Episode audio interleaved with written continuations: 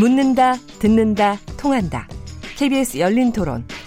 듣고 계신 청취자 여러분, 감사드립니다. 들으면서 답답한 부분은 없으신지요? 궁금한 점 있으시다면 함께 토론에 참여하시죠. 유료 문자 9730을 이용하시면 됩니다. 단문은 50원, 장문은 100원의 정보 이용료가 있습니다. 스마트폰 어플리케이션 KBS 모바일 콩을 통해서도 무료로 참여하실 수 있습니다. KBS 열린 토론은 언제나 열려 있습니다. 듣고 계신 KBS 열린 토론은 매일 밤 0시 5분에 재방송됩니다. 네. 어, 북미 정상회담, 이제 한반도의 평화 정착에 대한 토론을 하고 있는데요. 몇 가지 문자 소개해 드리겠습니다. 휴대전화 뒷자리 8166 쓰시는 분. 역사적인 날입니다. 불과 몇 개월 전까지만 해도 곧 전쟁이 일어날 것 같았는데 북미 정상이 열리다니 정말 놀랍습니다. 트럼프 대통령이 당초 예상과 달리 공동 합의문 서명식까지 했는데요. 합의문이 기대에 미치지 못하는 부분도 있지만 이제 시작입니다. 70년 적대 관계가 단 하루 회담으로 해소될 거라 생각하지 않습니다. 0191번님, 북미 정상회담 속빈 강정이란 생각이 듭니다. 미국 트럼프 대통령이 CVID 없는 회담은 의미가 없다고 얘기했는데 합의문에 관련 내용이 없는 건 문제가 있다고 봅니다. 앞으로 풀어야 할 과제가 많습니다. 콩으로 의견 주신 박오현 청취자분.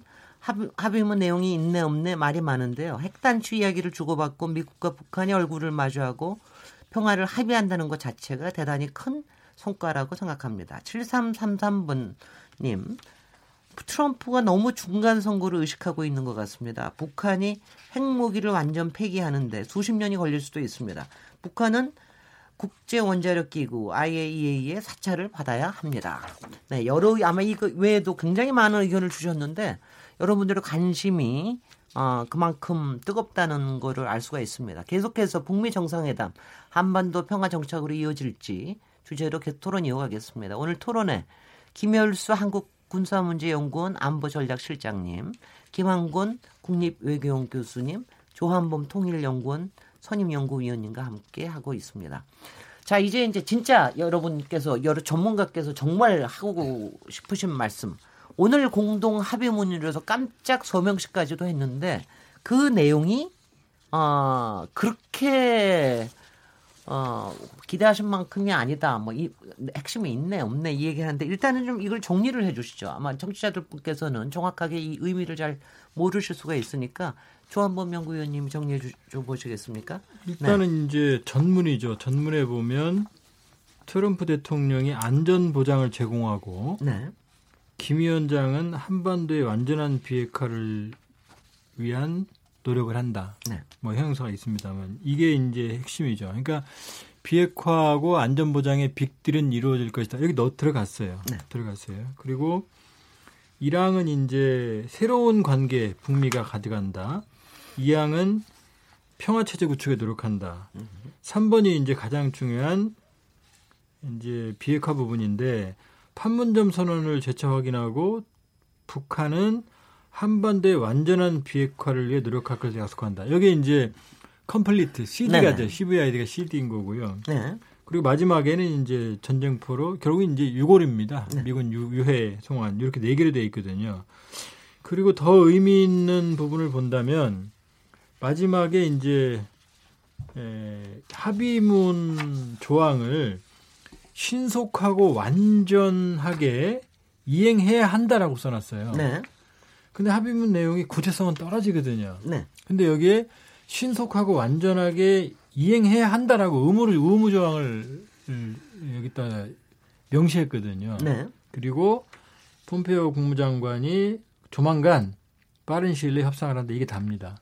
그렇게 보면 지금 이게 어, 굉장히 많은 내용들이 지금 숨어 있는데 네. 그러니까 제목상으로는 큰 것들이에요. 네. 비핵화와 평화체제 간의 빅들이 이루어지고 역시 북한이 조선인민지 이게 주어가 북한입니다. 네. 북한이 완전한 비핵화를 위해 노력할 수 약속한다거든요. 근데 네. 내용은 지금 없어요. 어떤 네. 로드맵에 대해서는 그러니까 두 가지 특징. 그러니까 아주 큰 틀에서 의지는 확고하게 보여줬는데 구체적인 이행의 로드맵은 없거든요. 여기에는 없습니다. 적어도. 네. 그러면 어떤 문제가 발생을 하냐면 의의는 북한의 최고 지도자, 북미 최고 지도자가 처음으로 비핵화 안전보장에 합의했다는 건 굉장히 큰 의미죠. 네. 그러나 세부적인 내용이 없다는 건 이전에 9.19 공동성명, 북미 제네바 기본합의, 뭐 심지어 9.19 공동성명의 초기 조치 2.13 합의 이런 것들에 대한 내용도 지금 안 들어있거든요. 그렇기 때문에 지금은 추가적인 부속 합의나 이게 없다 그러면 네.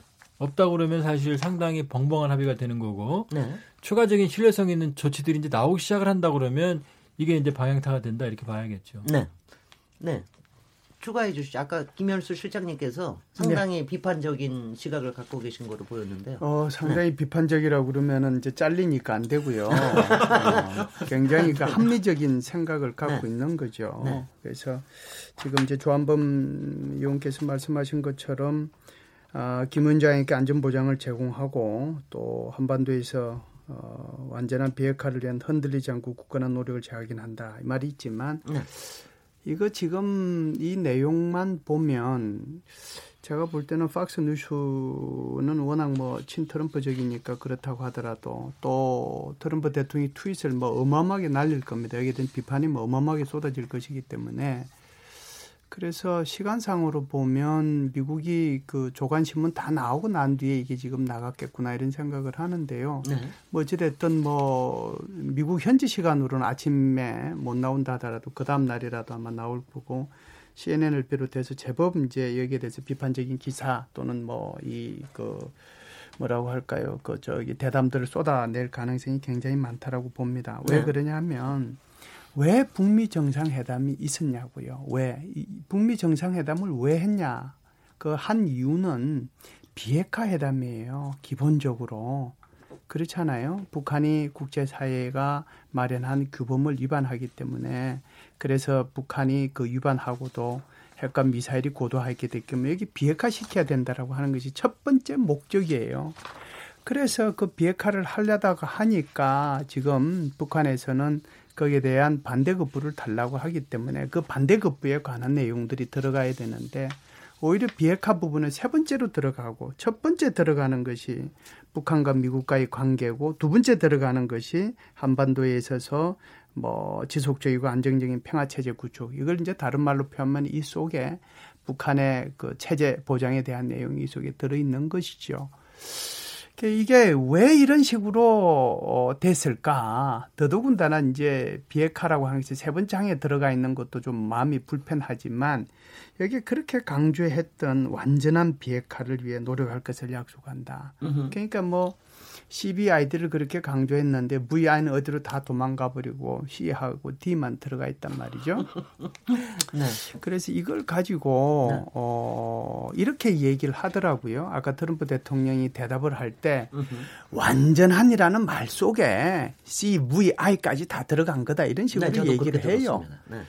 그렇다고 하면은 왜 폼페오 국무부 장관이 그렇게 CBID 아니면은 절대로 우리는 뭐 협상할 수 없다라고 얘기를 하고 음. CBID에 대해서 결단만 내려주면 우리는 어, 어 북한에 대해서 체제 보장을 해준다고 그러고 음흠. CBID는 절대로 양보를 왜 그렇게 CBID를 강조했냐는 거죠. 네. 그렇게 강조해놓고는 막상 여기는 이제 C자만 들어가게 해놓고는 C자 속에 이게 다 포함이 된다라고 하면 제가 볼 때는 트럼프 대통령의 발언 속에 초등학교 4학년들이 다 알아들을 수 있는 말로 얘기하거든요. 음. 그요 정도 하면은 정말 우리 초등학교 학생들도 이제는 CBID를 다 알아요. 우리 초등학교 학생, 대한민국 초등학생들도. 그런데 그 CBID가 다 도망가고 VI는 어디로 도망가고 CD만 덜렁 나와 있다는 음. 거죠. 아니, 그 뭐 이런 얘기는 있습니다. 그러니까 북한도 저기 CV는 괜찮다. 그건 뭐 어차피 해야 되는 거니까. 근데 I에 대해서 문제가 문제를 굉장히 많이 좀 삼고 있어서 특히 체제 보장에 대한 게 이제 반대급부가 명확하지 않을 때 I라는 게 과연 할수 있는 거냐 이거에 대한 문제가 있어서 그래서 CVID라는 말을 싫어한다. 그래서 그냥 CD, C에 컴플리트가 다 들어가면 컴플리트에 그냥 대충 들어가는 거로 넘겼던 걸까요? 아니면은 음. 북한이 김정은 위원장이 어저께 이틀이나 미리 가 있으면서도 이것만큼은 절대로 안 돼. 네, 질문하신 김에 이 부분 제가 답변 먼저 하고 다른 두 분더 네. 말씀을 저 하시는 게 좋을 것 같습니다. 이게 이제 지금 뭐 CBID라고 그랬는데 이게 이제 북한이 특히 이제 아이에 대해서 불편해하다. 저희는 이제 아까 조한범 박사하고도 그 얘기를 했는데 CBID라는 말 그대로는 이게 공동 성명이나 합의문에는 못 쓸 거다. 네. 이건 뭐 대부분의 우리 한국에 있는 이 지금 방송에서 얘기하는 전문가들은 다 그렇게 얘기를 했어요. 대신에 이것이 아마 풀어져 써질 것이다. 그리고 단어나 문구가 여기 저기에 막 나누어져 있긴 한데 나중에 이걸 종합해 보면 그 속에 CBID라는 것이 이렇게 떠오를 거다. 아하. 통상은 이제 이런 식으로 다 이제 설명을 하고 해석을 하고 예측을 하고 전망을 음. 했단 말이죠. 음. 그게 지금 다 빠져 있잖아요. 그 어, 그러니까 검증과 그다음에 불가역성이라는 그렇죠. 건 여기 없다. 다, 다 빠져 있는 거죠. 그러니까 네. 이게 풀어 쓰면 되거든요. 네. 근데 그거조차도 지금 안 돼 있다는 거죠. 그러니까 네. 저기 말씀하시죠. 김한건 교수님. 네. 뭐이 예. 부분에 이 부분에 뭐 지금 말씀하신 CVID가 저는 개인적으로는 CVID라는 말 자체가 들어가지는 않을 거라고 생각했습니다.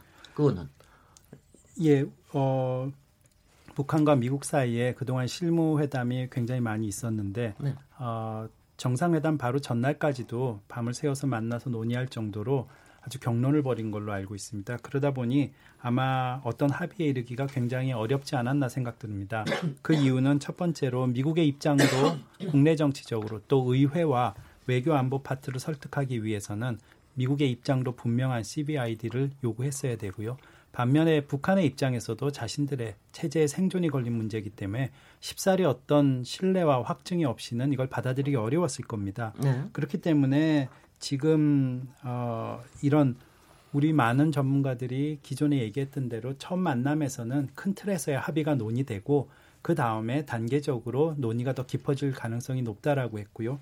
오늘 기자회견장에서 트럼프 대통령이 썼던 말 그리고 정상회담 과정에서 썼던 말 중에 저는 관심을 가졌던 게 계속 프로세스라는 말을 강조했습니다. 즉 그렇습니다. 과정이다 이거는. 네. 그러니까 어떤 합의에 의해서 합의문에 대해서 그걸 결정이 나서 이루어지는 것이 아니라 이것은 여러 가지 과정 중에 첫 부분이다라고 그런 의미를 많이 했습니다. 그 이후에도 대화는 계속될 것이고 네. 평양으로 초청한다, 워싱턴으로 초청한다 이런 얘기가 계속 나왔고요. 네. 무엇보다도 강조한 게 실무급에서 오늘 기자회견에서는 이름까지 나오면서 폼페이오 국무장관과 존 볼튼 어, NSC 보좌관이 어, 만나서 합의할 것이고 또 으흠. 한국, 일본, 중국과 협력할 수밖에 없다라는 으흠. 것을 분명히 발언했습니다. 즉 네.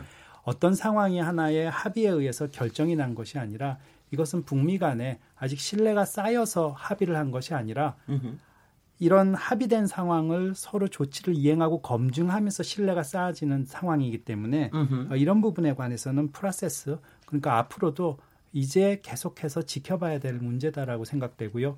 향후에 얼마나 구체적인 합의가 나오느냐가 사실 오늘 북미 정상회담에 성공적이었냐 아니었냐를 나중에 평가할 수 있는 그런 시금석이다라고 생각합니다. 네, 저도. 지금 비슷하게 네. 생각을 하는데요. 어, 이렇게 말할 수 있어요. 좀 트럼프 대통령을 옹호한다 그러면 지금 연애하는 두 대상이 있는데 네. 이제 고백을 해요. 나 당신 정말로 완전하게 사랑해. 이러면 끝나거든요. 네. 고백할 때 나 당신을 완전하고 검증 가능하고 불가역적으로 사랑이 그러니까 그 맞아요. complete에 다 들어가요. 네. 근데 문제는 뭐냐면 지금 그러면 이 과거에 그걸 몰라서 CVID를 쓴 건 아니거든요. 그러니까 그 complete로도 부족하기 때문에 VI가 들어갔던 건데 이 complete라고 하는 단어로 물론 김정은이라고 하는 북한의 최고 지도자가 처음으로 한 건 의미가 있죠. 음. 그러나 이 단어로 만족하려고 그러면 지금 김한권 교수께서 말씀하신 대로 추가적으로 이 단어의 의미가 뭔지를 실제로 이행하는 추가적인 부속 합의서가 나오거나 네. 아니면 북한의 조치가 수행이 돼야 돼요 신속하게. 그러니까 이건 좀 지켜봐야 될 것 같습니다. 네. 요 대목만 가지고서는 사실 지금 왈가왈부하기가 좀 시기상조인 것 같아요. 네. 아니 근데 오늘 특히 기자회견을 보고 있으니까는요. 하여튼 간에 얘기들은 엄청나게 한 것 같다. 어, 그러니까 누구랑 어느 급에서 얘기를 했든지 간에 모르겠지만은 뭐 C뿐이 아니라 V하고 I에 대해서도 엄청나게 얘기를 했겠구나. 체제 보장에 대해서도 아마 상세하게 여러 가지 얘기를 했을 것 같다라는 생각이 들었습니다. 그런데 그거를 다 빼고 이렇게 컴프레hen시브한 거에다가 놓, 놓았다는 거는 그 나름대로는 또 작전이 아닌가. 어떤 작전? 만약 그게 좋은 쪽이라고 생각하면 어떤 작전인가요?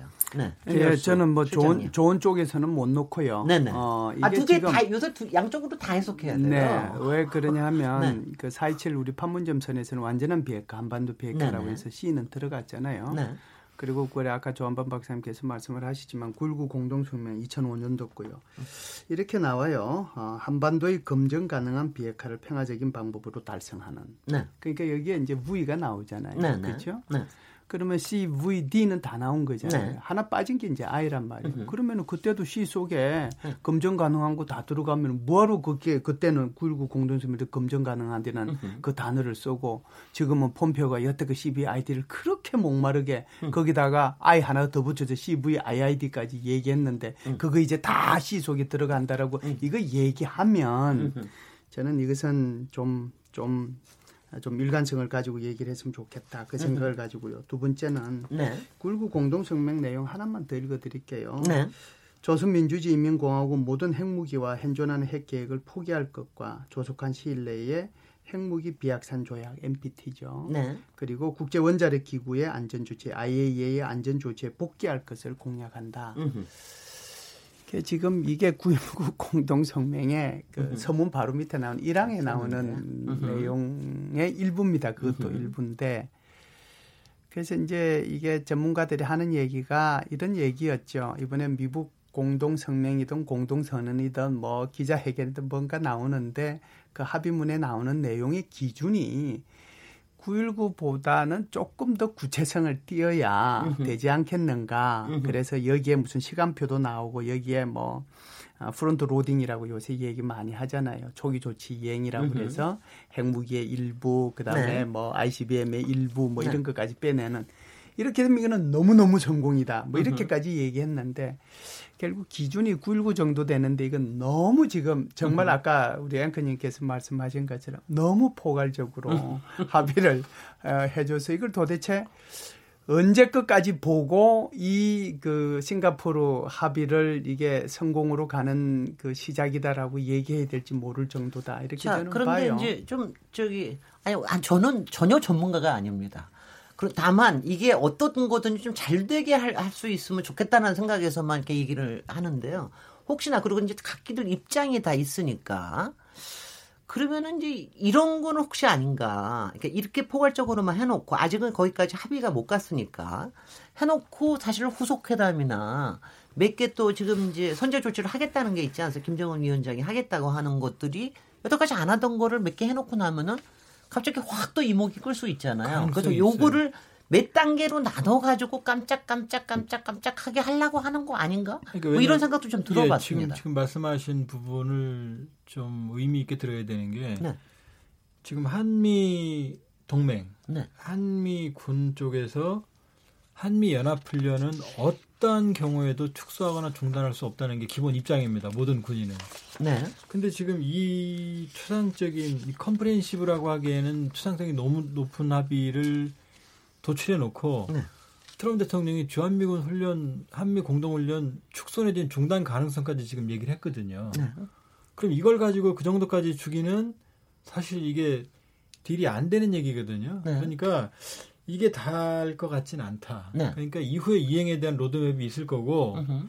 아마 그런 조치들까지 포함해서 지금 한미 연합훈련을 얘기한 거지. uh-huh. 지금 이것만 가지고 한미 연합훈련 축소 내지 중단까지 지금 트럼프 대통령이 얘기를 한 거거든요. 네. 그건 사실 그 미국 보수층이나 또 우리 입장에서도 받아들이기 어렵죠. 그렇기 때문에 이건 지금 말했던 큰 프로세스의 시작으로 봐야 될 것 같다. 만일에 이것만 가지고 지금 트럼프 대통령이 얘기하는 것들을 이해하기는 조금 쉬워 보이진 않아요. 네. 그러니까 추후 조치를 좀 봐야 될것 네. 같습니다. 네. 여기서 잠깐 조금 좀 생각을 조금 좀 하시면서 우리 전화 연결 한번 더 해보겠습니다. 주변국에 특히 중국 현지에서 어떻게 생각하고 계신지 굉장히 궁금한데요. 문희련 중국 정법대 교수님과 어, 전화 연결되어 있습니다. 문 교수님 안녕하십니까? 네 안녕하십니까? 네 안녕하십니까? 네, 아네 전화 연결 감사드립니다. 뭐 네네. 북미 정상회담에 대해서 현지에서 반응이 어떠십니까? 아, 중국의 반응은 크게 세 가지입니다. 네. 우선 이, 이 번 회담이 성, 공한데 대해서 환영하고 지지한다. 네. 아, 이거는 그 왕이 중국 외교부장이 직접 나서서 발표를 한 사, 상황이고요. 네. 그다음에 두 번째는 이런 결과가 있기까지 중국의 역할이 매우 중요했고 네. 앞으로도 계속해서 중국은 이런 적극적인 역할을 수행할 것이다. 즉 이른바 음. 중국 역할론을 강조를 하고 있습니다. 네. 또세 번째는 이제 북한이 이번 비핵화 이미 비핵화 프로세스에 나선 만큼 음흠. 북한이 지금 보이고 있는 그 비핵화 적극성을 계속 유지하도록 하려면 음흠. 그에 상응하는 보상을 해줘야 되는데 그러려면 대북 경제 중 일부를 해제해야 한다고 하는 주장을 지금 펴고 있습니다. 네. 그 세 번째 부분에 대해서는 사실은 저 글쎄요 잘 모르겠습니다. 그 부분에 대해서는 어, 또 북미의 어떤 또 뭐가 있어야 될 것 같은데요. 특히 앞에 두 부분에서 확실하게 느껴지는 거는 중국이 이 지금 변화하는 북미 관계, 이 동북아 정세에서 분명하게 키를 잡게, 잡고 있겠다라고 하는 게 상당히 보이는데요. 그런 네네. 거를 확실하게 저희가 알고 있어야 되겠습니까? 중국의 아, 역할에 아, 대해서. 중국, 은 지금 이 현재 진행되고 있는 음, 비핵화 프로세스에 대해서 네. 가장 본인들이 원하는 최상의 시나리오는 그러니까 비핵화 협상부터 시작해서 모든 과정에 이르기까지 모든 과정에 중국이 참여하는 겁니다. 네.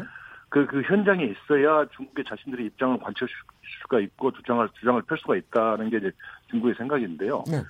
그래서 당장 지금 뭐, 어, 지금 우리가 지금 오늘 트럼프 대통령이 기자회견에서 얘기했던 종전 선언부터 네. 중국은 아마 참 강력하게 참여해야 한다고 주장할 가능성이 굉장히 높습니다. 오늘 그 종전 선언에 대해서는 거의 얘기가 나오지 않았는데요. 바로 혹시 중국에서 종전 선언부터 참여하겠다고 하는 의지가 상당히 강하게 피력이 돼서 결국 오늘 회담 내용에는 그게 들어가지 못한 거 못한 거 아닐까요? 혹시 그런 생각 해보셨습니까? 그 정전선언 문제에 대해서는 아직은 이제 북한의 체제 보장과 관련해서 네. 그 체제 보장이 두 가지의 단계가 있지 않습니까? 하나는 네. 그 정전선에서부터 시작해서 이른바 평화협정 체결까지 과도기적인 체제 보장이 있고 네. 평화협정 이후에 이른바 항구적인 체제 보장이 있는데 이 정전선언 문제에 관련해서는 지금 이미 판문점 선언에서 남북미 또는 남북미 중으로 이미 그 명기를 했기 때문에 네. 어떤 형태로든 이, 이 부분은 이 부분과 관련돼서 관련 논의가 있을 거로 좀 보입니다. 그리고 조만간 있지 않겠나 싶고요. 네. 그리고 이 부분에 대해서 한미 간에 어느 정도 그리고 또 남북 간에 어느 정도 그 컨센서스가 이루어지는 거 아닌가 하는 그런 의심을 중국이 하고 있는 것은 사실입니다. 그래서 네. 자기 자신들을 빼려는 거 아닌가. 그래서 네. 처음부터 계속해서 종전선언을 지금 주장을 하고 있고 각종 모든 언론에서부터 다 이렇게 강력하게 주장을 하고 있는, 있는 것으로 좀 판단하고 있습니다. 네, 그 부분에서도 상당한 해석이 필요하겠습니다. 김정은 위원장께 저기 돌아가는 뭐 돌아 저, 저 싱가포르 왕복 비행기를 중국에서 제공을 해줬는데요. 리커창 중국 총리 전용기라는 게 맞습니까? 네 맞습니다. 아, 예. 중국 언론의 보도를 보면 그 리커창 총리가 이제 그 해외 순방 해외 방문 때 저, 어, 사용하는 그 전용기라고 알려져 있고요. 네. 그, 그 비행기는 여러 차례 이제 언론에 그 공개된 적이 있기 때문에 네. 그 사실 그 시진핑 주석이 타, 는 전용기나 리커창 총리가 탄 전용기가 또 똑같은 보잉 747 같은 기종입니다. 그래서 외견 외견상으로는 크게 차이가 안 나고 있는데요. 네. 어, 중국에서 지금 막 보도하고 있는 걸 보면 리커창 총리가 사용하는 전용기라는 게 맞는 것 같습니다. 네. 그 한편에서는 김정은 위원장 지금 저 평양으로 돌아가는 길에 혹시 베이징에 들릴지도 모른다. 뭐 이런 얘기가 있기도 한데 혹시 중국에서는 그런 기대를 갖고 있습니까? 어떻습니까? 그런 설이 지금 여기서 돌고 있는 건 사실입니다. 네. 근데 이제 그 트럼프 대통령과 회담을 끝내자마자 바로 중국으로 찾아가서 이를 보고하는 모양새로 비춰지는 음흠. 게 네. 과연 북한 입장에서 상당한 부담이 되지 않겠습니까? 네네. 네. 그리고 또, 또 이제 싱가포르에서 지금 중국 베이징까지 6시간 이상 걸리는데요. 네. 지금 김정은 위원장이 전, 심야에 싱가포르를 출발하게 된다면 내일 음. 새벽에 베이징에 내리게 됩니다. 네. 과연 그, 그렇게까지 하면서 베이징을 방문해야 되느냐 하는 그래서 부정적인 관측도 음. 많이 나오고 있고요. 네. 다만 이 김영 김, 김 위원장은 안 오더라도 네. 김영철 네. 부위원장을 국회로 음. 보내서 네. 어, 북미 정상회담 내용에 대해서 디브리핑하는 가능성도 있다는 관측도 나오고 있습니다. 네, 그 전망에 대해서 많은 전문가들이 동의하고 있는 것 같습니다. 하여튼 오늘 저, 저 북미 정상회담 또 중국에서도 아주 면밀하게 보고 계실 텐데요. 계속해서 그쪽의 네. 의견을 좀 또 한국에 잘 전달해 주시기 바랍니다. 말씀 잘 들었습니다. 네. 지금까지 네, 감사합니다. 감사합니다. 지금까지 문희련 중국 정법대 교수셨습니다. 감사합니다. 지금 이거 다시 또 아까 의견 아까 얘기로 다시 도, 왜냐하면 굉장히 중요한 얘기이기 때문에 그러니까 지금 이 컴프리헨시브한 북미 정상회담 합의문에 다 담지는 못했지만 굉장히 많은 그 빙산 밑이 그 밑에 수, 숨어 있는 것 같다. 근데 아까 그 조한범 정부 연구위원님이 아까 잠깐 저 프로 시작할 때 이 얘기를 하셨어요. 오늘 사인한 게 두 개를 사인을 해가지고 서로 교환을 했는데 이게 한 장짜리가 아니고 뭐가 조금 더 있는 것 같이 보이는데 혹시 예, 뭐가 패키지가 있는 거 예, 아닌가 이런 말씀하셨습니다. 예, 저두 개 갖고 교환한 게 아니고요. 네. 몇 개였어요 제가 봤을 때는. 그, 랬습니까 이거는 예, 예. 이거는 굉장히 조심스럽게 얘기를 예, 해야 그럼, 될 그러니까 뭐 제가 제, 제대로 못 봤을 수는 있죠. 네. 아, 저 제가 이제 아까 생방송하면서 여러 사람이 같이 확인을 했는데 네. 하나가 아닌 것 같다. 그때 서는 그랬거든요. 근데 음. 지금 나온 게 지금 제가 의아스러운 게 뭐냐면 큰 틀의 네 개의 합의문인데 네. 구체성이 좀 떨어지. 아니 근데 그 근데 저는 보, 보면은요, 요 네개 예. 자체보다도 앞뒤에 있는 말이 더 큰 말들이 그렇죠. 들어가 있어요. 거기에 이 구체성이 떨어지는데 마지막에 네. 이 합의문 조항을 신속하고 완전하게 이행해야 한다라고 나오거든요. 글쎄 말이죠. 그러면 이게 구체적으로 어떤 그 의무 조항을 그 확인할 수 있을 만한 내용들이 들어 있어야 되는데 네. 이게 좀 그러기에는 너무 그 타이틀들이 크거든요. 네. 그 점을 좀 주목하고 있는 거죠. 네. 그래서 아까 네, 그, 실장님. 어, 네. 그 서명식 끝나고 어, 둘이서 상장 하나씩 들고 가서 다시 그 네. 사진 찍었잖아요. 네, 그 네. 상장 들고 갔다 하나씩 있었어요. 네, 하나씩 있었습니다. 네, 하나씩 예, 있었는데 예, 예. 그건 저도 압니다. 지금은 네. 이제 세 개의 부속 합의서 제가 그걸 지금 찾고는 있는데 부속 합의서가 있습니다. 네, 아니요. 세 개, 세 개의 무슨 뭐 부속 뭐라고 하여간 있었는데 그럼 정확한 명칭이 모르겠는데 이것만 달랑 있으면 네. 정말 너무 허전하거든요. 으흠. 그래서 세계 부속 합의서가 있으면 1, 2, 3번에 대한 게 있어야 돼요. 그죠? 네. 1번은 미국과 북한 사이의 관계고 두 번째는 결국은 이제 한반도 평화 체제와 관련되는 건데 으흠. 체제 보장과 관련된 거고 세 번째가 비핵화와 관련된 거란 말이죠. 네. 그래서 요 세 개의 각각의 적어도 이제 맨 마지막 거야 뭐 POW하고 미아 그러니까 으흠. 전쟁 실종자와 관련되는 거니까 이건 아니고 네. 그러면 위에 세 개 거에 대한 1, 2, 3에 대한 부속 합의서가 있어야 되는데 그게 지금 여기 찾아봐도 없고 음흠. 공개되지도 않은 것 같고 그래서 네. 이 부분은 조금 신중하게 신, 일단 네 신중하 신중해야 네, 될것 같아요. 일단 신중하게 네. 좀 네. 접근할 필요는 있다. 네. 네. 이것만 가지고서는 좀 것이 그런데 여하하든 지금 이 요 합의문 자체로서는 구체적인 내용이 상당히 없기 때문에 향후 그야말로 뭐 한뭐 뭐 1, 2주일 내에 상당히 구체적인 많은 것들이 드러날 수도 있다. 이렇게 그러니까 보십니까? 방향성을 설정한 것들은 대단히 의미가 있어요. 예, 대단히 의미가 있습니다. 네. 그러면 이 대단히 의미가 있는 방향성을 설정한 이후에 네. 이것을 구체화하는 로드맵들이 이제 들어가야 되거든요. 네네. 그러니까 딱 집을 져놓고 네. 안에 이제 인테리어는 지금 없는 상황인 거죠. 네. 근데 그 네네 김한권 교수님. 예. 아니 제가 제가 그, 그 전에 한 가지만 제가 궁금한 건 얘기 드릴게요. 그 로드맵을 그러니까 왜냐하면 저는 또 이거 북미 정상회담 하기 전에 그 로드맵을 내놓으라고들 다들 얘기를 하는데 그 로드맵을 timetable로 해가지고 이렇게 내놓기가 사실은 쉽지 않은 사정 아닙니까? 저는 그것까지 포함해서 좀 말씀해 주십시오. 예, 저는 쉽지 않다라고 봅니다. 그렇기 네네. 때문에 많은 전문가들이 오늘 정상회담이 열리면 큰 틀에서의 합의는 가능한데 네. 정말 어려운 것은 오늘 북미 정상회담 이후에 네. 어, 이렇게 어, 긍정적인 결과를 하나 만들어내고 그 다음에 세밀한 로드맵이나 이행 조치 검증에 관한 실무적인 회담이 들어가면 많은 어려움이 있을 거다라는 얘기가 나왔습니다. 어찌 네. 보면 그런 의미에서 본다면 우리는 지금까지 어, 쉽게 올 수 있는 길까지 물론 쉽지도 않았습니다. 오는 동안에도 그렇지만 전문가들이 합의에까지는 큰 틀에서의 합의는 이룰 것이다라고 온 데까지는 왔고요. 네. 이제부터 정말로 어려운 과정들이 남아 있다라고 봅니다.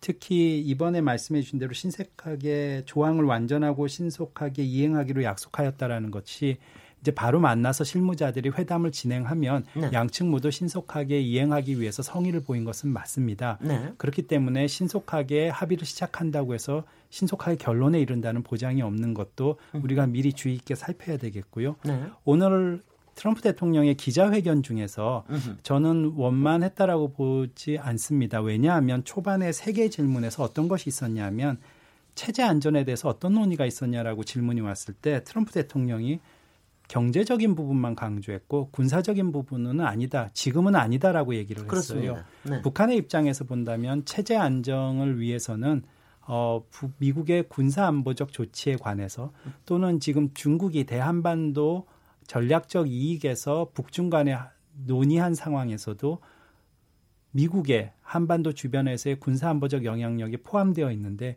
이 부분을 지금 얘기 안 하겠다고 한 것은 아마도 북미 사이에 쉽게 합의에 이르기가 어려울 것 같습니다. 으흠. 두 번째로 조치에 관한 부분 아마도 그 되돌릴 수 없고 검증이 가능해야 된다는 부분도 두 번째 질문에서 그 기자들이 물었을 때 트럼프 음. 대통령은 국제 기구가 검토가 있을 거고 미국인도 들어갈 거다라고 얘기를 했습니다. 네, 그랬었어요. 그런데 북한의 입장에서는 이렇게 통 크게 이 부분은 쉽게 으흠. 받아들이기 어렵습니다. 음. 체제 안정이 보장되지 않은 상태에서 으흠. 또 체제 안정이 자신들이 원하는 그림대로 진행된다 하더라도 자신들의 주권이라든가 자주성이 무너질 수 있는 그 국제기구와 미국인들이 마음대로 자신들의 주요한 시설을 둘러본다는 거에 쉽게 하기도 합의하기도 쉽지 않았을 겁니다. 네. 그리고 마지막으로 인권 문제에 관한 논의가 있었냐고 물어봤는데요. 네, 네. 미국으로서는 의회를 설득하기 위해서는 이 부분이 굉장히 중요하고요. 으흠. 반대로 김정은 위원장의 입장에서는 인권 문제에 대해서 어느 정도 성의를 보인다 하더라도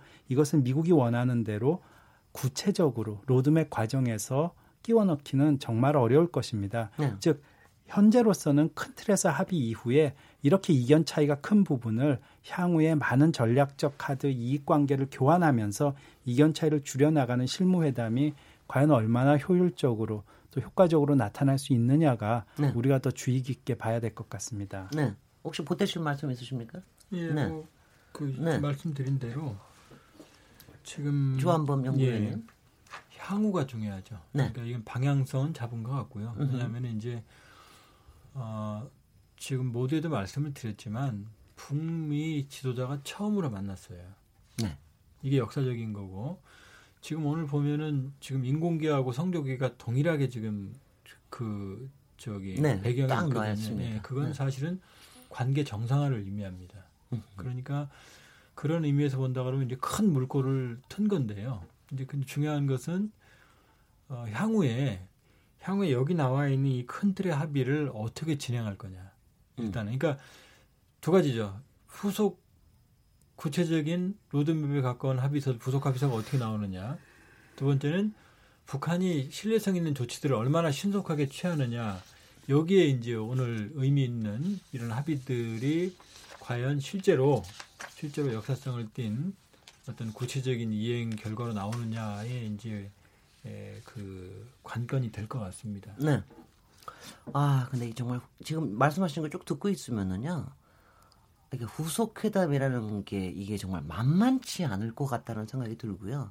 아니 왜냐면 서로 간에 아니 그러니까 지금 비핵화라고 얘기하지만 서로 코끼리가 이게 어디쯤까지 있어야지 있는지 자 그림을 잘 못 그리고 있잖아요. 한쪽에서는 마음대로 열어줄 수도 없고 그렇다고 다 닫을 수도 없고 이 과정에서 어떻게 좀 단계적인 김열수 실장님께서도 좀 이렇게 단계적으로 어떻게 해결해 낼 이 방법이 좀 없겠습니까? 여기 만약 회담에 들어가신다 그러면 어떻게 좀 저기를 하시겠습니까? 그래서 이제 네. 북한이 계속 얘기한 것은 네. 어, 비핵화의 조건하고 비핵화의 방법을 가지고 얘기를 한 거잖아요. 네. 그래서 비핵화의 조건이라고 하는 것이 북한에 대한 군사적 기업이 없어야 되고 체제 보장이 있으면 비핵화하겠다라고 네. 하는 거였고요.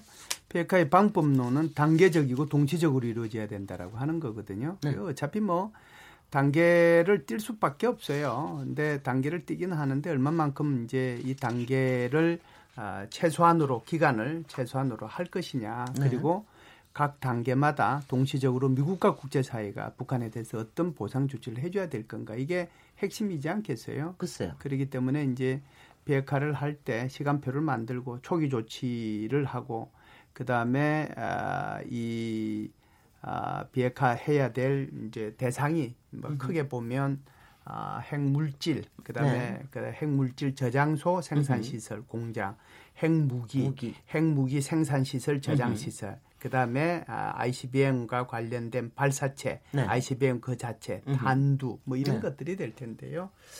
그 관련된 시설을 뭐 우라늄 탄광까지 합하면은 시설 자체는 한 200개 정도가 될 거고요. 네. 각 시설에 그냥 건물 하나씩 따져서 보면 한 평균 다섯 개로 하면 천동 정도 되잖아요. 네, 네. 건물 건물만 하면 천 네. 되는데 여기에 대해서 이제 북한이 사찰 받아야 될 목록을 제출해야 되는 거거든요. 그 목록을 제출을 하면 그 목록에 따라서 다 가서 봐야 되고 그 목록 말고도 이제 미국과 또는 IAEA가 보고 싶은 대로 그걸 뭐 임의 사찰이라고 그러기도 하고 네. 자유 사찰이라고 그러기도 하고 가서 봐야 되는데 그런 것들 단계 단계마다 전부 다 정말 온통 지뢰밭과 가시밭길이 있는 거죠. 네. 그래서 이걸 어떻게 몇 단계로 나눌 건가? 그래서 최초에 신고하는 단계, 불능하는 단계, 폐기 단계 이러면은 3단계가 되잖아요. 네. 그러면 3단계 할 때 최초 신고할 때는 어, 미국에서 어떤 보상 조치를 해줄 건가 그 두 가지 차원이에요. 하나는 경제적인 차원이고 으흠. 하나는 군사 안보적인 차원이죠. 네. 이두 가지 차원에서 이 부분 이 부분 해주겠다라고 하는 거고요. 그 다음에 불능화를 할 때 그러면은 뭐뭐를 해주겠다라고 하는 거고 마지막으로 폐기 단계를 할 때는 평화 협정과 미국 수교를 하겠다. 이게 이제 마지막이 되지 않겠어요? 그렇습니다. 그래서 이것이 단계적으로 동시적으로 일어나는 이 시간표, 이 로드맵이 오늘 나왔으면 최선인데 제가 볼 때는 그래도 가장 빠른 시간 내에 이거부터 만들면 굳이 I라고 하는 CVID 할 때 I라는 말이 안 들어가도 사실상 이 timetable만 나오면은 그 timetable 속에 제가 말한 것들이 다 들어가기 때문에 I가 네. 들어가기 때문에 그게 가능한데 얼마만큼 빠른 시간 내에 후속 조치 회담을 통해서 이것을 만들어내느냐 이것이 아마 비핵화의 성공의 잣대가 될 거다 이렇게 봅니다. 트럼프 대통령의 입장에서는 입장을 보면은 뭐 하여튼 간에 중간 선거 때까지는 상당한 좀 성과를 내고 싶을 때고요. 요거 뭐 상징적인 오늘의 북미 정상회담의 근사한 모습만 가지고는 안 될 테고 적어도 10월까지는 상당히 몇 번에 걸쳐서라도 상당히 좀 성과를 내야 될 테고 어떻게 보면은 지금 시간표는 김정은 위원장한테는 오히려 어, 조금 여유가 있을지도 모르겠어요. 그러니까 뭐 선고를 해야 되는 사람은 아니니까. 그런데 어, 그 과정에서 트럼프 대통령이 지금 미국에서 지금 9월, 아, 9월 적어도 한 10월 달까지 무슨 조치가 있지 않겠습니까? 나름대로 어떤 시간표를 갖고 있는 것 같습니다. 이제 지금 합의문에서 조금 벗어나서요. 네. 트럼프 대통령이 한 얘기 중에 네. 저한테는 가장 인상적이었던 말이 그 말입니다. 북한 비핵화 절차 매우 빨리 시작될 것 이런 말을 했거든요. 그렇습니다. 그 얘기 저는 요 대목이 제일 인상적이었어요. 으흠. 결국 지금 여기 나왔던 이런 말들의 의미에도 불구하고 구체성이 떨어지는 부분을 확보할 수 있는 방법은 지금 말씀하시는 것처럼 지금 시간표는 트럼프 대통령이 당장 급하죠. 그렇죠. 11월 중간 선거, 네. 그다음에 러시아 스캔들로 인한 네. 뮬러 특검의 이 조여오는 어떤 수사망 이런 것 때문에 분위기를 반전시키려면 지금 여기서 정말 뭐 CNN 벌써 뭐 historic 뭐 역사적인 summit 이렇게 얘기를 하고 있는데요. 지금 나와 있는 것만 가지고는 타이틀은 아주 크지만 으흠. 이게 체감할 수 있는 구체성은 떨어지거든요. 그렇습니다. 그럼 이걸 가지고 오늘 트럼프 대통령 오늘 제가 지금 영어로 기억이 나는데 기자가 보니까 it was really a great 그랬거든요. 정말로 위대한 회, 담이었다고 얘기를 했거든요. 그렇게 보면 지금 추가적인 뭔가로 보충해주지 않으면 그러니까 내용을 채워주지 않으면 좀 공허하거든요. 네. 그러면 이건 확실하거든요. 그렇게 보기 때문에 분명히 지금 상당히 많은 내용들을 협의했고 당장 폼페오 장관이 지금 한국으로 날라오고 이런 순간분 그다음 그다음에 이제 바로 또 폼페오 장관이 북미 고위급 회담을 또 한다는 거 아닙니까? 합의문에 성명이 나왔어요. 네네. 네. 그렇게 본다 그러면 추가적인 조치가 있을 거다. 그리고 내지는 우리 김 교수 김 실장님 말씀하신 대로 추가적인 타임테이블에 대한 분명히 폼페오 장관이 시간표 논의한다고 그랬거든요. 네. 그게 여기 있는 이렇게 조속한 빠른 이렇게 추상성이 있는 것만 가지고 시간표로 얘기하기는 좀 곤란하거든요. 그렇기 네. 때문에 일단 큰 틀의 의미는 받고 추가적인 구체성을 띠는 북한의 조치나 추가적인 후속 협상을 좀 지켜봐야 될 것 같아. 네. 아까 생각합니다. 제가 정확히 제가 그 전문적인 용어로 제가 못 알아들었는데 아까 무슨 미사일 실험 시설을 갖다가 폐설을 한다. 저기 김정은 위원장 그 그렇게 한다고 그랬다. 예, 그 얘기하는데 그게 예, 효과적인 얘기입니까? 어, 물론 이제 미사일 시설이 이제 여러 가지가 있죠. 네. 일단 미사일 발사는 발사대가 있고 미사일은 아니더라도 근데 지금 말한 것들은 미사일을 발사하려면 지상 실험 시설입니다. 그 로켓 엔진을 네. 고정시켜 놓고 분사하는 네. 장치. 그건 파괴했어요. 네. 그건 파괴했고 그 다음에 이제 우주 발사체를 발사하는 이제 그 발사대가 있죠. 이제 그런 부분을 트럼프 대통령이 얘기를 하고 있습니다. 네. 그러니까 지상 발사, 이동식 발사대를 테리라고 그러는데 그런 건 아니에요. 그러니까 미사일을 개발하기 위한 지상 시설들을 파괴하고 있다 이렇게 얘기, 얘기 했습니다. 그래서 네. 네, 네. 오늘 지금 이제 네. 우리 앵커님께서 말씀하신 그 부분만 말씀을 드리면 트럼프 대통령이 김정은 위원장을 대변해 주는 음, 이제 여러 가지 이제 말들이 있었는데 그 중에 한 마디가 지금 말씀하신 바로 그 부분이거든요. 네. 풍계리에서 뭐 실험장도 이렇게 폐기하지 않았느냐. 음. 그다음에 미사일 발사대도 뭐 없애지 않았느냐. 뭐 이제 다른 질문들이 있긴 있었는데 아, 평안북도 구성시에 있는 소위 말하는 그 북극성 2형 그거 뭐 이, 어, 실험했던 데가 바로 그 구성에 있는 아 거기에 미사일 발사대인데 네. 미사일 발사대가 거기는 이제는 필요가 없어요. 으흠. 처음에는 아, 북극성 2형이라는 걸 실험하기 위해서 발사대가 필요하고 그랬는데 이제는 완전히 완성이 돼 가지고 테일이라고 하는 이동식 차량에다가 그걸 네. 싣고 다니거든요. 네, 네. 그러니까 그거는 뭐 파괴도 관계없고 파괴 안 해도 관계없는 거예요. 음. 근데 어찌 됐든 트럼프 대통령은 이 두 가지 얘기를 아, 하, 시더라고요 그래서 네. 제가 들으면서 아 이게 참 한 시간 반을 채우기가 힘드시긴 하구나. 그걸 이제 때운 거예요, 아, 침 아침 5 시에 저 워싱턴 시간 네. 맞추려고 네. 하는 걸 굉장히 고민하시는구나. 네. 그리고 정말 어, 자신이 이 부분에 대해서 엄청나게 노력하고 있다는 것을 얘기하시는구나. 네. 그러면서도 아, 이 또 적절하게 아, 이 김정은 위원장도 이렇게 변호도 해주시는구나. 네. 그런 아주 복잡한 생각이 좀 들었어요. 네, 김한건 교수님. 네. 예. 어, 앞으로 과정도 많이 있고, 어, 이걸 긍정적으로 볼 수도 있고, 또 비관적으로 볼 수 있는 요소들도 다 공존하고 있다라고 봅니다. 근데 오늘 기자회견장에서의 어, 내용들을 자세히 살펴보면 트럼프 대통령이 어, 자신들, 그러니까 자신의 정치적 이익과 미국의 국익에 대해서는 굉장히 집중하고 있는 반면에 네. 그 외에 동북아 지역에 대한 어, 그 힘의 구조적 변화라든가 이런 부분에 관해서는 그렇게 깊게 얘기를 하지 않으셨어요. 네. 예를 들어서 중국의 역할이라든가 어, 이런 얘기를 할 때는 무역 경쟁에 관해서 얘기를 하고 불, 무역 불균형을 얘기했어요. 즉, 네. 이 상황에서 중국이 어떤 역할, 어떤 타이밍에 이 한반도 안정과 한반도 비핵화를 위해서 역할을 할 것이냐 대했을 때 거기에 대한 즉답 정확한 답이 없었고 네. 도리어 미국의 국익에 관한 얘기만 계속했었어요. 네.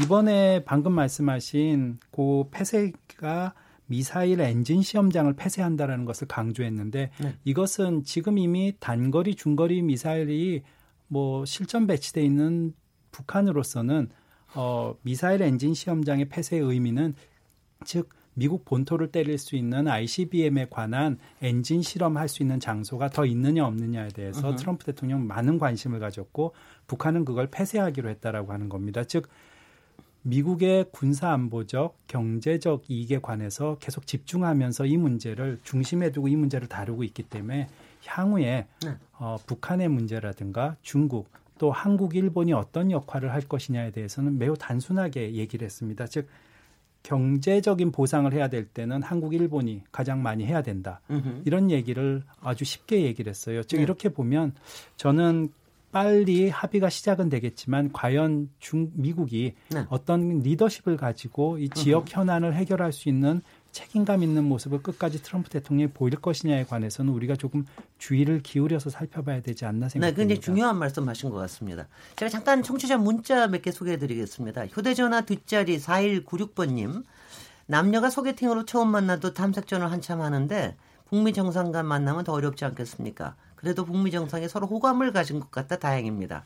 우리나라를 비롯한 주변국들은 한 번, 한 번, 한 번 더 만나라. 만날수록 좋아진다라고 덕담해줘야 할 것 같습니다. 7725번님. 트럼프 대통령이 한미 연합훈련 중단을 언급했는데 우리나라와 사전에 조율이 된 내용인지 의문입니다. 6452번님. 세계 단판 이 정도면 잘했다고 봅니다. 북미가 평양과 워싱턴에서 만남을 이어가며 서로의 의지를 확인하고 평화협정과 CVI들을 실천해 나가길 바랍니다. 2101번님, 북미 간 합의가 제대로 이행될 때까지 제재와 압박을 풀어서는 안 됩니다. 더불어 중국을 견제해야 됩니다. 5539번님, 북한의 변화를 못 믿겠다고 이야기하시는 분들이 많은데요. 협상의 판이 깨졌을 때 대북 제재가 심해지고 군사적 위험이 커질 거라는 걸 북한이 모를까요? 북한의 진정성을 믿어줘야 합니다. 이거 여러 질문도 이 안에 포함이 돼 있는데 근데 아까 김영 김홍 교수님이 그 굉장히 저도 좀 궁금증을 가지고 있어서 그러는데요. 지금 북미 그러니까 남북 정상회담 잘했고 북미 정상회담도 그러면 이만하면 좋은 스타트라고 보고 그런데 이제 우리가 요것만이 아니잖아요. 근데 이제 오늘 그 저도 트럼프 대통령이 이렇게 쭉 하는 걸 보면서 제가 이제 농담 삼아 그랬어요. 아유, 육자회담은 절대로 못 하겠구만 이런, 이런 생각을 좀 하면서 근데 이제 이 한반도의 문제가 사실 러시아, 중국 뭐 일본까지도 뭐 이게 굉장히 관심을 가지고 어디엔가 뭔가를 끼워놓지 않으면은 잘 해결이 안 될 수도 있을 것도 같은데 그 부분에 대한 어, 소위 뭐 우리의 뭐 중재적인 노력이라고 그럴까요? 아니면 어떤 설득 과정이 좀 필요할 것 같습니까? 그 조한봉 저는 연구인. 중재라는 말 싫어합니다. 네네. 왜 그러냐면 아, 네. 중재라는 말은 음흠. 문재인 대통령께서도 미국 가서 그랬어요. 네. 중재로 온 게 아니다. 음흠. 우리가 비핵화, 미국과 협력을 통해서 공조를 통해서 비핵화를 한다. 그러니까 네. 우리가 중재하는 게 아니고 지금 한미 관계, 한미 동맹이라는 엄밀한 현실이 있어요. 좋든 싫든. 네. 그리고 북핵 문제에 가장 직접적인 위협의 당사자는 우리거든요. 네. 그러니까 우리가 주도를 해서 비핵화를 풀어나가는 거고요. 문제를. 그렇게 본다 그러면 지금 문재인 대통령께서 계속해서 남북미 종전선언이라는 말씀을 하시거든요. 네. 그러니까 한반도 문제의 핵심은 남북미입니다. 지금 한반도에 군대를 주둔시키고 있는 건 남한, 북한, 미군이거든요. 그러니까 종전선언도 남북미가 해야 되는 거고 평화협정도 남북미가 해야 돼요. 그러니까 저는 이 그, 오늘 이 그림이 사실은 구체성은 떨어지지만 그럼에도 불구하고 지금 한국 전쟁 이후로 북미 지도자가 처음으로 만나서 네. 체제 보장과 비핵화를 서로 합의했고요. 의사가 네. 서명했습니다. 그 다음에 북한이 주체가 돼서 최고 지도자가 비핵화를 한다라고 얘기했고 이 합의문 조항을 신속하고 완전하게 이행해야 한다. 머스트라고 지금 써놨거든요. 네. 그렇게 보면 이제 한반도 문제의 입구는 이제 들어왔다 해결에. 네. 그렇게 보면 제가 보기에는 아, 이번 네, 북미 정상회담은 일단 상당히 긍정적이고 의미가 있다라고 얘기를 해야 되는 거고요. 네. 중요한 건 이제 이게 잘 될 것이냐가 아니라 잘 되도록 만들어야죠. 그렇습니다. 잘 되도록 네. 만드는 노력이 필요하고 그렇다면 결국 관건은 북한의 신뢰성 있는 조치입니다. 실적인 행동을 유도해내는 것이고 그렇게 보면 제가 보기엔 큰 틀에서는 이제 북미 평화협정으로 가는 길이 있죠. 네. 종, 종전선언 불가침 수교로 가는 길이 있고 남북은 기본협정으로 갑니다. 그렇습니다. 왜냐하면 평화협정이 필요가 없어요. 기본협정에 들어있으니까. 그러니까 북미 평화협정 가고 남북 기본협정을 체결하면 한반도 평화체제는 구축이 되는 겁니다. 네. 그러면 지금 말씀하신 육자회담 틀, 중국, 러시아, 일본이 낀 육자회담의 틀은 이 평화 체제를 개런티, 보장하는 역할을 하면 되는 거죠. 네. 혹은 동북아 차원에서 보장, 그다음 유엔에서는 결의를 하게 되면 이제 한반도 평화 체제가 완성이 되는 거죠. 그렇기 때문에 그 입구에는 확실히 들어섰다. 네. 그런 점에서 보면 그 오늘 회담의 역사성은 충분히 크다 이렇게 볼 수 있죠. 네, 김열수 시장님도 동의하십니까 이 부분에 대해서? 예, 뭐 네. 우리 조 박사님 워낙 뭐 논리적으로 말씀 잘하시고 해서 네. 어, 뭐 충분히 저는 동의합니다. 네. 그리고 그것이 이제 입구에 뭐 들어섰다는 것도 이제 동의를 하고요.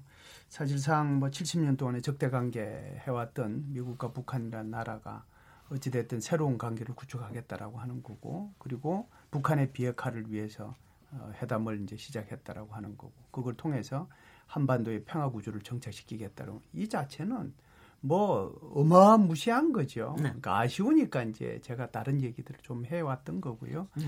그래서 이제 이것이 제대로 완성이 되려고 하면 제일 중요한 것이 지금 오늘 여기에 아, 합의문에도 나와 있다시피 합의문 조항을 신속하고 완전하게 이행하기 위해서 후속 회담 빨리 해야 돼요. 네. 이게 이제 열기가 식으면 이게 결국 그 북한을 일정 부분 핵 국가로 인정해 주는 꼴이 되게 되거든요. 그렇기 때문에 빠른 시간 내에 적어도 이 1번 항, 2번 항, 3번 항이잖아요. 네. 북미 관계 문제, 비핵화 문제, 그리고 한반도 평화 체제 문제. 네. 3개 항에 나누어서 제가 볼 때는 행위자들이 많으면은 배가 산으로 올라갑니다. 네, 네. 그냥 미국하고 북한하고 둘이서 어? 해 가지고 이 부분을 빠른 시간 내에 트럼프 대통령이 그렇게 자신했다시피 빠른 시간 내에 제가 볼 때는 2020년 가을까지는 마무리했으면 좋겠다. 2010년? 2020년 가을. 가을까지. 예, 의미 있죠. 왜요? 왜 딱 가을? 누구? 누구를? 왜요? 네, 그렇게 예. 되면 제가 볼 때는요. 네. 이게 양쪽에 다 의미가 있어요. 네. 트럼프 대통령은 트럼프 네. 대통령대로 재선의 의미가 있는 거고요. 네. 또 김정은 위원장 보면은 지금 5개년 전략 계획이라고 하는 거 우리 그냥 쉽게 얘기하면 5개년 경제 개발 계획이잖아요. 네. 그걸 차라리 이제 그런 식으로 표현을 못 하니까 그러는데 그거 마무리도 해야 되고 또 네. 제8차 공산당 당 대회도 해야 되잖아요. 그럼 뭔가 업적을 내놔야 아니, 되거든요. 아니 그것도 저도 저도 얘기 들은 거는 꼭 트럼프 대통령만 타임라인에 매여 있는 게 아니라 아니에요. 아니에요. 김정 김정은 위원장도 마찬가지로 그렇죠. 경제적인 측면에서는 상당히 음. 타임라인이 있다. 그래서 누가 더 네. 급하냐 하는 네. 것 가지고 이제 논란이 좀 있을 수 있는데요. 네. 안할 말로 트럼프 대통령, 대통령 끝나면 끝나요. 네. 그런데 김정은 위원장은 어찌됐든 세세대대로 네. 자기 아들까지 해서 이제 북한을 통째 네. 나가고 싶어 하잖아요. 그럼 누가 더 급하겠어요? 그 네. 정통성을 네. 인민들로부터 받으려고 하면 네. 뭔가 가시적인 있죠. 성과가 나야 되거든요. 그 바쁜 사람은 오히려 김정은 위원장이다라고 봐야죠. 그리고 제, 그래도 저기 뭐 일본은 뭐 계속해서 여러 가지 문제가 있을지 모르지만 저 중국이나 지금 이제 견제하라고 하는 청취자분들 말씀도 있으신데 중국이나 러시아나 사실은 요새 일어나고 있는 이런 일들에 대해서 한국 정부 쪽에서 문재인 정부 쪽에서 있을 때마다 무슨 있을 때마다 굉장히 많이 가서 저 저 저 보고라기보다는 가서 협의하고 얘기도 해주고 모든 정보를 공유하고 이런 노력들이 상당히 외교적인 노력들이 굉장히 있다. 그래서 상당히 신뢰가 쌓아지고 있다. 이런 얘기도 하는데 그게 그렇게 잘하고 있는 겁니까? 우리는 우리대로의 노력을 했다라고 생각하고요. 네. 문제는 중국이 어, 배제되어 있고 네. 어, 한국이 남북미 구도를 강조하고 있다는 것에 대해서는 네. 한중 사이에도 이러한 전략적 불신에 관한 문제는 한번 해소하는 기회가 있었으면 합니다. 이번 전체적으로 보면은 네. 저는 한국이 조금 시간적 여유를 갖고 서두르지 않고 느긋한 마음으로 가야 될 것 같습니다. 네. 앞에서도 시간표의 말씀이 나오셨는데요. 만약 트럼프 대통령이 지금 주도권을 갖고 흔든다면은 재선에 관한 그런 스케줄까지도 염두에 둬야 될 것 같습니다. 즉 이번 중간 선거 앞에 두고 미국의 직접적인 안보적 영향이 됐던 대륙간 탄도 미사일 관한 폐쇄, 즉 네. ICBM에 관한 문제, 네. 그리고 재선에 관한 가도에서 이런 한반도 비핵화 문제에 어, 2년여의 텀을 갖고 단계적으로 해결해 나가는 모습을 보인다면은 아마 트럼프 대통령이 지금 미국의 국익, 자신의 정치적 이익을 집중해서 보고 있다면 네. 또 미국 국내 정치적으로 지금 스캔들에 휩싸여 있는 트럼프 대통령의 입장에서면은 이건 굉장히 유용한 카드로 사용할 수 있기 때문에 네. 한국이 이러한 우려에 대비해서 좀 느긋하게 나갔으면 싶습니다. 네. 중국과 일본 말씀해 주셨는데요. 지금 보면 아 러시아도 네. 지금 보면 각 나라가 한국을 제외한 다른 나라들은 강대국들이 전부 자국의 이익을 중심으로 그렇죠. 한반도 비핵화와 한반도 평화와 안정을 논하고 있습니다. 네. 한국의 입장에서는 강대국들이 언제든지 이익이 충돌하고 이러한 비핵화 과정이 흔들릴 수 있다는 것을 알고 항상 어, 여유를 가지고 또 이러한 상황 우려를 미리 알리고 어, 그 다음에 이걸 주의 깊게 조율하려는 선제적인 노력을 보여야 될 것 같습니다. 네. 이번에 그, 지금 예. 요, 요거 저거 하시면 저희가 이제 시간도 거의 다 되니까 예, 예. 마무리 마, 말씀으로 한 1분 정도씩은 충분하게 시간이 있을 수 있을 것 같은데요. 그렇게 1분 안에 마무리 발언을 좀 해주시겠습니까? 예. 네. 그 네, 조, 조한범 뭐, 연구위원님. 예, 뭐 네. 많은 말씀 드렸으니까 다른 얘기를 좀 해드리면 트럼프 대통령이 아니었으면 여기까지 못 왔다. 으흠. 저는 네. 그건 Trump effect, 트럼프 효과죠. 네. 그렇기 때문에 충분히 그런 부분을 인정을 해야 될 것 같고 그러나 반면에 트럼프 리스크가 있어요. 그러니까 트럼프 대통령은 America First가 아니고 only 음. America거든요. 그렇기 때문에 이번에 회담을 중간에 취소할 수도 있고 그다음에 지금 오늘 회견도 한미 간의 조율이 필요한 얘기들을 그냥 일방적으로 하신 말씀이 많거든요. 네. 그렇기 때문에 숙제죠. 네. 그러니까 트럼프 이펙트와 트럼프 리스크가 동시에 발생을 했기 때문에 역시 한반도 문제는 한미 동맹, 한미 관계도 중요하지만 우리가 주도해서 네. 우리의 국익에 맞게 주도할 필요가 있다는 교훈을 느낀 하루였습니다. 예, 좋은 말씀입니다. 예, 어, 오늘 정말 역사적인 그런 네. 회담을 한 날이다 날이잖아요. 그래서 여기에 이제 결정적인 역할을 한 사람은 저는 트럼프 대통령이라기보다는 우리 문재인 대통령이 네. 정말 촉진자 역할을 제대로 했다라고 음흠. 보고요. 네. 지금은 이제 그 말씀하신 것처럼 여전히 트럼프 리스크는 존재하기 때문에 트럼프 리스크를 최소화시키기 위해서는 앞으로 대한민국 정부는 촉진자의 역할에서 벗어나서 오히려 당사자로서 음흠. 한미 동맹 관계를 더욱 튼튼히 하면서 미국과 네. 공조를 철저히 해 나갈 필요가 있다 이렇게 봅니다. 네. 기왕건 교수님. 네. 지금 상황에서 한국은 일본과의 관계를 조금 개선해 놓는 것이 좋지 않을까 생각합니다. 네. 일본은 지금 아베 내각이 국내 정치적으로 어려운 상황이고 네. 외교적으로도 큰 성과를 못 내고 있기 때문에 우리가 바라는 어, 투트랙 전략으로 이번 한반도 문제에 일본의 손을 내밀어서 네. 일본과 미리 관계를 개선해 놓으면 향후에 한반도 비핵화 비용 문제 또 한반도 완전한 비핵화에 관한 미국에 대한 정치적 압력, 외교적 압력에서 한일은 많은 이익을 공유할 수 있기 때문에 네. 미리 관계 개선이 필요할 것 같습니다. 네, 오늘 말씀 정말 고맙습니다. 오늘 북미 정상회담 한반도 평화 정착으로 이어질까라는 주제로 토론을 했는데요. 어, 김한곤 국립 외교원 교수님, 김열수 안보 한국 군사문제연구원 안보 전략실장님, 조한범 통일연구원 연구위원님 이 세 분하고 말씀을 나눠봤는데요. 아, 저도 정말 요새는요, 국민이 모든 거 다 배, 하루하루가 배움의 연속입니다. 오늘 보니까 트럼프 대통령도 그동안 굉장히 많이 이제 많이 배운 것 같고요. 우리도 많이 배운 것 같고요. 오늘 보니까 지금 하시는 말씀 중에서 이거는 저 중재자나 우리가 아니라 이건 당사자가 되어야 된다라는 말씀. 이 말씀이 정말 와닿고요. 오늘 북미 정상회담 합의문 이 내용을 여러분께서 찬찬히 읽어주시기 바랍니다. 내일은 지방선거 날입니다. 내일은 지방선거 날 제가 안 오고요. 저는 모레 여러분께 다시 찾아뵙도록 하겠습니다. 감사합니다.